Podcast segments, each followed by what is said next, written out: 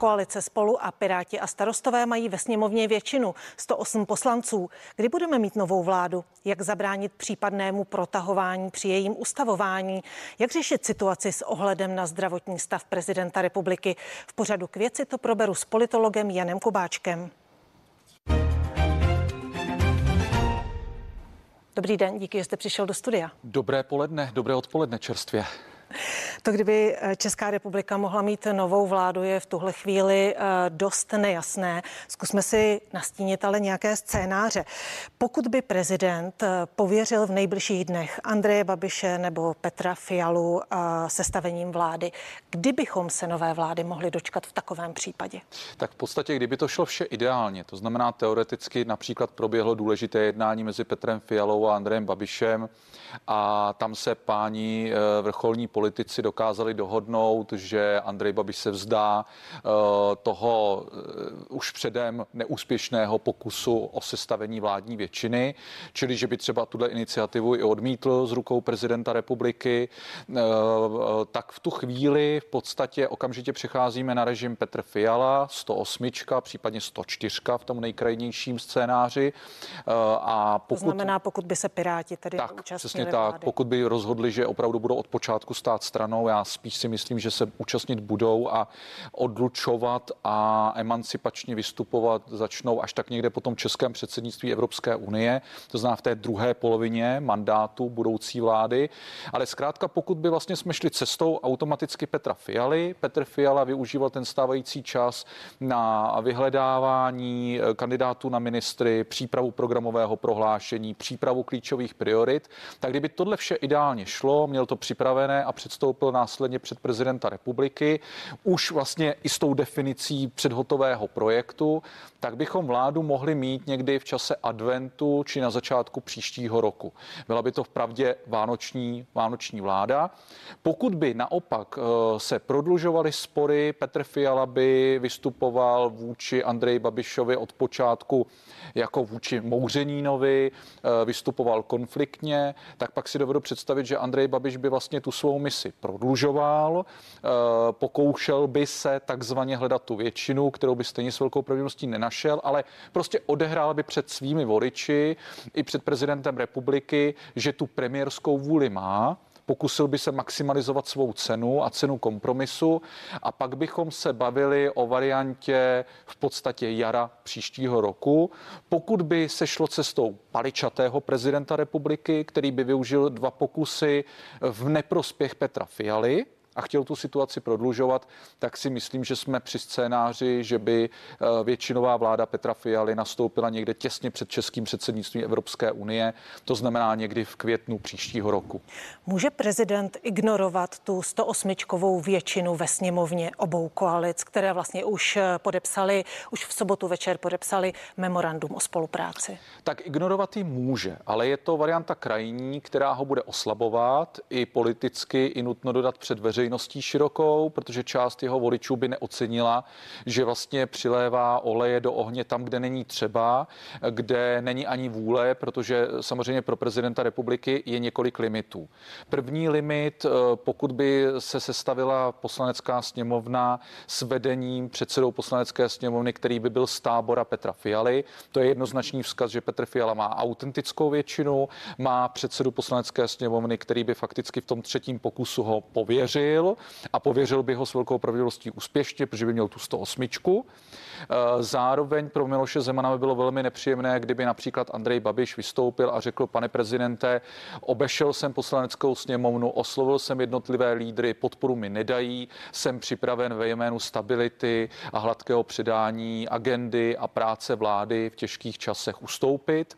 No tak v tu chvíli by to v podstatě už bylo vnímáno jako truc akce Miloše Zemana a dostal by se do izolace.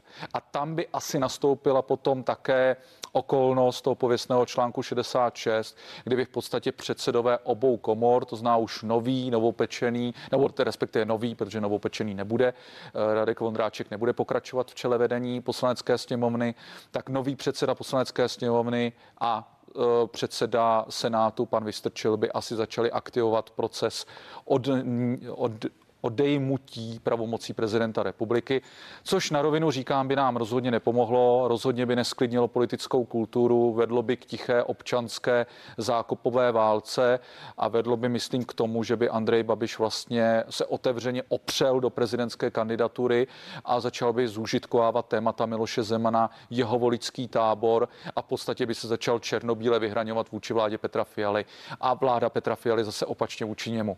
A v situaci ekonomických obtíží mít tady ještě zákopovou politickou válku, to by bylo navýsost nepříjemné, velmi komplikující jak pro nás občany, tak pro politickou kulturu této země, tak mimochodem pro budoucí české předsednictví Evropské unie. Že my chceme úspěšné repete, ne dokázat, že prostě dokážeme opět komplikovat předsednictví Evropské unie, ne z dění velkého světa, ale čistě z českých malicherných důvodů. Vy jste mluvil o aktivaci toho článku 66 ústavy, tedy zbavit Miloše Zemana prezidentských pravomocí. Připouštíte možnost, že by to třeba přišlo i dřív než v té situaci, kterou vy jste nastínil? Já si myslím, že ne, protože i Petr Fiala si uvědomuje, že jednak je dobré mít korektní vztahy s hlavou státu a zároveň si uvědomuje, že to je velmi nebezpečný precedent, velmi nebezpečný moment rozhodnutí, protože to se může kdykoliv obrátit vůči jakémukoliv budoucímu prezidentovi či prezidence. A já to otočím. Představme si, čistě hypoteticky, že by tenhle instrument platil v době Václava Havla. Na druhé straně stáli vyhranění populisté, abych nejmenoval nikoho konkrétního, a čistě jednorázově, protože byl třeba operován nebo hospitalizován, mu ty pravomoce vzali a pak by licitovali, jestli mu je vrátí nebo nevrátí. Co by to udělalo s morálkou té politické scény? Co by to udělalo s politickou kulturou? Co by to udělalo s mezilidskými vztahy? Protože to samozřejmě vyhrocuje tu situaci. Proto říkám rovnou a říkám to jako občan, jako daňový poplatník, jako politolog, pevně věřím, že se nikdy v situaci článku 66 nedostaneme, protože opravdu to je velmi nebezpečná okolnost a velmi nebezpečný džin, který už by se do té láhve nikdy nevrátil a mohl by ho v budoucnu jakýkoliv autoritativní politik zneužít k omezení a případné politické likvidaci, já se nebojím říct a použít tenhle termín, svého politického oponenta. Jak dlouho se může čekat na to, než se prezident zapojí do povolebních vyjednávání? Na to, než třeba pověří buď Andreje Babiše nebo Petra Fialu? Mluví se o tom, že v nemocnici může být týdny. Já si dovedu představit, že ten režim i takhle může nastat. Já se přiznám, že v některých realistických scénářích si přivykám na situaci, že v podstatě hlava státu bude lidově řečeno ordinovat, když jsme teďka v tom pacientském světě, pracovat, stejně jako už vzpomínaný Václav Havel nebo v minulosti Tomáš Garrigue Masaryk, bude pracovat z nemocničního lůžka, z vojenské nemocnice ve Střešovicích, že zkrátka ta jednání nebudou probíhat v Lánech, nebudou probíhat v Pražském hradě, ale budou probíhat na půdě vojenské nemocnice, ale v adekvátním politickém složení. Takhle jsme to zažili za Václava Havla. Je to samozřejmě krajní situace, ale je to situace, která funguje, byla v minulosti akceptována a myslím si, že ve výsledku by v podstatě i těm pánům vzpomínaným, to zná končícímu premiérovi a případně začínajícímu premiérovi, nebyla proti srsti, protože pro ně je důležité hlavně, aby stát fungoval, aby se situace sklidnila, aby ty emoce zase se vrátily tak trochu do nějaké kompromisní věcné polohy a abychom si tady vzájemně nehrozili a nedej bože ještě neprožívali nějakou další zase permanentní kampaň, protože unavení jsme všichni, tahle společnost potřebuje si nejen vydechnout, ale potřebuje hlavně, aby politici začali konat a nebyli permanentně v kampani. A řekněme si otevřeně, že ona i prezidentská předkampaň by prostě zabavila všechny zúčastněné a zase bychom řešili, jestli politici rozhodnou nebo populistických nízkých důvodů budou vyčkávat. Takže jinými slovy, abych se vrátil k vaší otázce, myslím si, že teďka de facto 30 dnů máme určitou karanténu, kdy politici mohou konat bez jakékoliv přímé ingerence, přímého vstupování hlavy státu. Ono mimochodem je to i velmi výchovné, protože se ukáže, co musí politici prezident vládnou. Někoho pověřit? Nemusí. Nemusí, to je čistě v podstatě novum, které nepsaná praxe, kterou vnesl Václav Havel ve své době do jednání z důvodu toho, aby vlastně posílila tehdy pravomoc prezidenta, prodloužila ta jednání, dostala určité politiky do klinče. Pak tuto operativu využíval vlastně Václav Klaus a velmi úzce a často Miloš Zeman, ale není to pevně daná praxe, dokážeme bez ní fungovat a v podstatě teďka páni politici mohou prokázat, jestli dokáží jednat i bez Miloše Zemana. Ono jim to mimochodem dává potom i docela zajímavou autonomii před veřejným míněním, že se prostě ukáže, že nemusí být voděni za ručičku. A teď bych jenom mohl říkat Miloše Zemana, Václava Klause, Václava Havla, protože všichni ti končící nebo nastupující premiéři si to nějakou formou prožili. Teďka opravdu Petr Fiala si může maximum věcí připravit sám a tím bude mimochodem taky ale silnější mít mandát a může potom i více tlačit na prezidenta a může být úspěšnější. Když jste mluvil o těch jednáních u prezidentova lůžka, o tom, že vlastně bude řídit povolební jednání z nemocničního lůžka, je to v pořádku? A jak by se vlastně dozvíme, jestli prezident je schopný svoje pravomoce vykonávat, protože ty informace o jeho zdravotním stavu, které z Hradu přicházejí, tak nejsou příliš přesné, když bych to tak... Rozumím vám, řekla jste to pěkně eufemisticky. Opravdu to, že jsme se nedozvídali jakoby ty informace ani ne tak v detailu, protože tady se vrátím ke svým předchozím komentářům, že opravdu si myslím, že nepotřebujeme znát detailní dokumentaci. Ano, nepotřebujeme znát diagnózu, ale měli bychom vědět, jaké jsou rámcové výhledy. To znamená, měli bychom přinejmenším od lékařů slyšet, a když je bude doprovázet i zastupující kancelář prezidenta republiky, bude to jenom dobře, ale měli bychom slyšet aspoň očekávanou délku hospitalizace, případně ten režim prezidenta, případně to, jestli i právě kancelář prezidenta republiky, potažmo hlava státu, plánuje pak v nemocnici pracovat. Nebo to je opravdu čistě konsolidačně rekondiční pobyt, abych to pojmenoval takto, jako by zase nadneseně. Ale víte, já vycházím z toho, kdo by měl říci, jestli je prezident způsobil vykonávat ten úřad? Lékaři. Ale pokud jim k tomu prezident nedá svolení, tak to říci nemohou.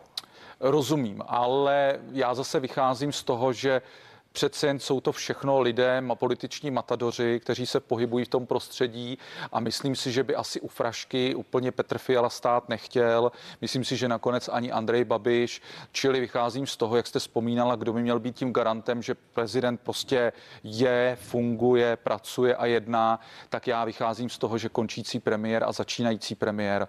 Nedovedu si představit, že bychom měli nějaký přímý přenos z nemocničního pokoje a sledovali reality show, jak je prezidentovi a koho má na návštěvě. Nedovedu si představit, že bychom tam měli notáře. Myslím si, že asi bych to opravdu nechal v úvozovkách na hlavách končící vlády a hlavě začínající vlády, aby v podstatě, protože oni tam budou muset být a budou jednat. Ale toho jsme se přesně od Andreje Babiše včera nedočkali. On vůbec nekomentoval, byl za prezidentem, aspoň podle svých slov, a vůbec nekomentoval jeho stav. Rozumím. Po 15 minutách prezidenta převezli do nemocnice. Já chápu, je to hodně zvláštní, je to hodně mezní, ne já sám z toho. Na druhou stranu zase chápu, že pokud ta zdravotní situace byla, jak jsem vzpomínal, mezní a zátěžová, tak tam vlastně přemýšlíte o všem okolo, jen ne tolik o tom dekoru, ale bohužel teď jsme se dostali do situace, jak jsme vlastně dlouho nedostávali informace, že teď se vlastně úplně o všem pochybuje. A nezbývá než vyčkat jakoby standardnějšího režimu a toho, že nám to zdokumentují třeba už vzpomínaní členové vlády, kteří se tam prostě budou muset točit a dohodnout. Takže budeme spoléhat na členy vlády, že nám podají informace o tom, jestli je prezident schopný vykonávat svůj. Očekávám to. Nebo jestli přijdou s nějakou novou komunikační linkou pracovníci kanceláře prezidenta republiky, nevím, ale tam to by bylo obvyklejší, standardnější a mě by to konvenovalo více, se přiznám. Dnešním hostem pořadu K věci je politolog Jan Kubáček. Když se teď dostaneme k situaci, kdy by vládu sestavovaly dvě koalice, které mají tu 108 poslancovou většinu ve sněmovně.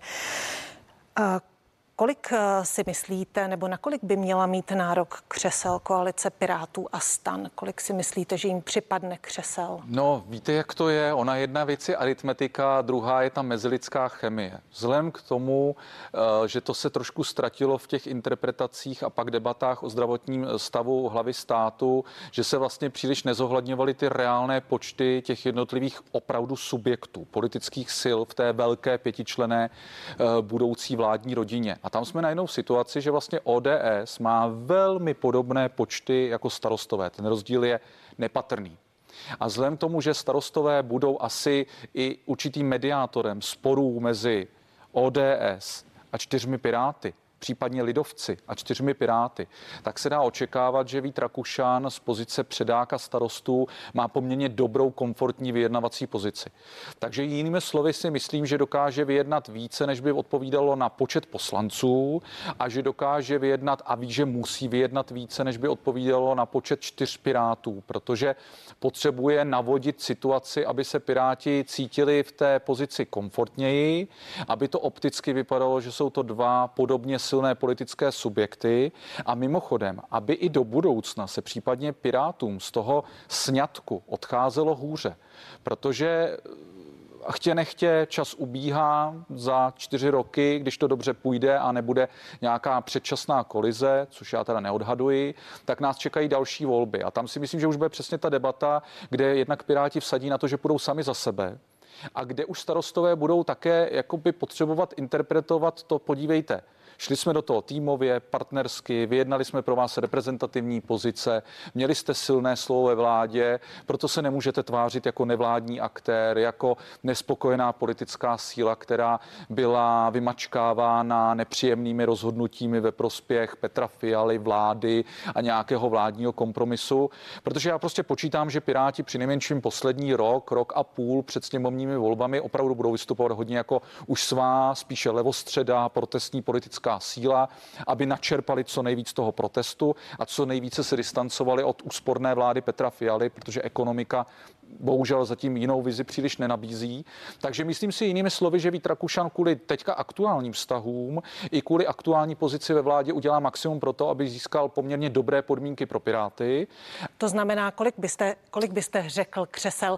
Vít Rakušan se nechal slyšet, že určitě by pro Piráty chtěli víc než jedno ministerské křeslo. Já si myslím, že to je poměrně realistický odhad. Myslím si, že to je... Jsou to dvě křesla, nebo myslíte i víc? No, já si myslím, že to budou 2 křesla. Myslím si, že se bude také hodně hrát o to, jaké budou mít předsedy sněmovních výborů. Myslím si, že už je určitě rámcově něco s Petrem Fialou předjednáno, protože pánové nechtějí ztráčet čas a nechtějí hlavně mít zbytečné kolize, protože oni teďka opravdu potřebují ukázat, že jsou týmoví, jednotní, sehraní, že pochopili vzkaz voličů a že dělají maximum pro to, aby co nejdříve mohli vládnout a byli připraveni na nepříjemná rozhodnutí. Takže myslím si, že fakticky to, co už pouští do titulků, tak už jsou náznaky toho, kde se pohybují, kde už jsou ty mantinely. Myslím si, že starostové budou mít velkou ambici hrát o předsedu Poslanecké sněmovny, protože to bude velmi zásadní role. Pro koho? Pro Víta Rakušana? Já bych spíše typoval, na ministra vnitra. Myslím si, že na tuhle ambici má silnou, myslí si na to dlouhodobě, uvědomuje si, že ministr vnitra je silový rezort, důležitý rezort obecně pro starosty, myšleno jako povolání, nejen starosty s velkým S. Navíc je to příležitost odehrát některá témata, která jsou důležitá pro sousedské soužití, vymahatelnost práva, hlavně debyrokratizaci, protože to je obrovské téma. Takže myslím si, že ten pro vnitro udělá opravdu hodně. Můžu se zeptat, ano. Předseda sněmovny, mluvil jste o STAN, koho si představujete, jakého kandidáta? Já bych typoval, že to bude někdo typu Petr Gazdík, či v úzovkách někdo z těch už starších tváří starostů, protože vědí, co to obnáší. Ideální je, když s předsedou Poslanecké sněmovny se stává bývalý místopředseda, protože už zná ten proces, zná ty finesy a zná ten pověstný čertovský detail, který vám velmi často rozhodne o tom, co se bude projednávat, v jakém pořadí, jestli to má šanci na úspěch. Fakticky on je ten, který rozhoduje, kolik toho Poslanecká sněmovna udělá. Takže Petra Gazdíka typujete. Já bych si sázel na jméno Petr Gazdík, či někdo podobného naturelu a podobného životopisu. Případně Jan Farský. Kdybychom se ještě podívali víc do budoucna. Lidé vlastně v volbách řekli, že chtějí pravicovou vládu. I když bylo velké množství hlasů, které propadly, kolem 800 000 hlasů, které propadly. Chci se zeptat spíš na to, jak bude muset být tato vláda opatrná v utahování opasků, právě i s ohledem na to, že 800 000 hlasů propadlo. A to jsou většinou levicové hlasy, aby se jim to potom nevymstilo té vládě. Tohle je velmi moudrá úvaha, velmi moudré dilema, protože pokud Petr Fiala nebude chtít dopadnout jako Petr Nečas, který také vlastně vládnul ve velmi hubených a složitých časech, tak bude muset být velmi uměřený a bude muset spíše řezat na byrokracii, na duplicitách státu a případně, když bude rozkládat ta omezení, tak je bude muset rozkládat i na bohatší vrstvy, protože nechce ztratit tvář a nechce ztratit i takovou tu lidovou podporu, protože vy jste vzpomínal, že volání po pravicové vládě. Upřímně řečeno, já si myslím, že lidé volali spíše na jedné straně Andrej Babiš a na druhé straně vyměňte Andreje Babiše, ať to stojí, co to stojí a ať jsou to jiné tváře. Myslím si, že o pravicovosti tam volání až tolik nebylo, čili pokud Petr Fiala bude chtít proplout složitou dobou, situaci, aby udržel lidovce, aby neoslabil sebe, neoslabil starosty, tak to bude muset být spíše uměřená vláda, která bude řezat do byrokratického tuku, která bude schopná, která okamžitě se nepustí do seniorů, protože to ODS vždycky stálo budoucnost. A takže která... myslíte, že těch 300 korun navíc, kterou jim vlastně slíbila vláda Andreje Babiše, které dostanou od příštího roku seniori nad rámec zákonné valorizace, zůstane? Nebo bude chtít nová vláda? Spíš bych sázal, že zůstane, anebo to bude úplně nejkrajnější řešení, aby se například neomezilo. Myslím si, že když už to takhle Petr Fiala bude stavět, tak to bude stavět tak, abychom neomezili podporu mladým rodinám, aby jsme neomezili podporu maminkám s dětmi, tak budeme šahat do nějakého třeba nižšího ohodnocení, do nižší valorizace důchodů. Tak si myslím, že to bude mi nastavené. Ale určitě nezačne osekávání důchodu, protože ví, že to by byl první velký průšvih, protože by naštval seniory napříč a to je velmi disciplinovaná skupina, která má velmi dobrou paměť a vrací to v prvních nejbližších volbách a těch nás čeká požehnaně. A jenom krátce, další balíček byl pro státní zaměstnance, plošné navýšení platů státních zaměstnanců. To podle vás také zůstane? Tam si myslím, že už bude rozlišovat a tam už možná některé zaměstnanecké skupiny doznají změn a hlavně jim neporostou platy v dalších letech. Dnešním hostem pořadu K věci byl politolog Jan Kubáček. Díky za to. Díky za pozvání. Klidný den přeji. A pro vás je už za chvíli připravena zpravodajská relace, tak se dívejte a užijte si hezký den se CNN Prima News.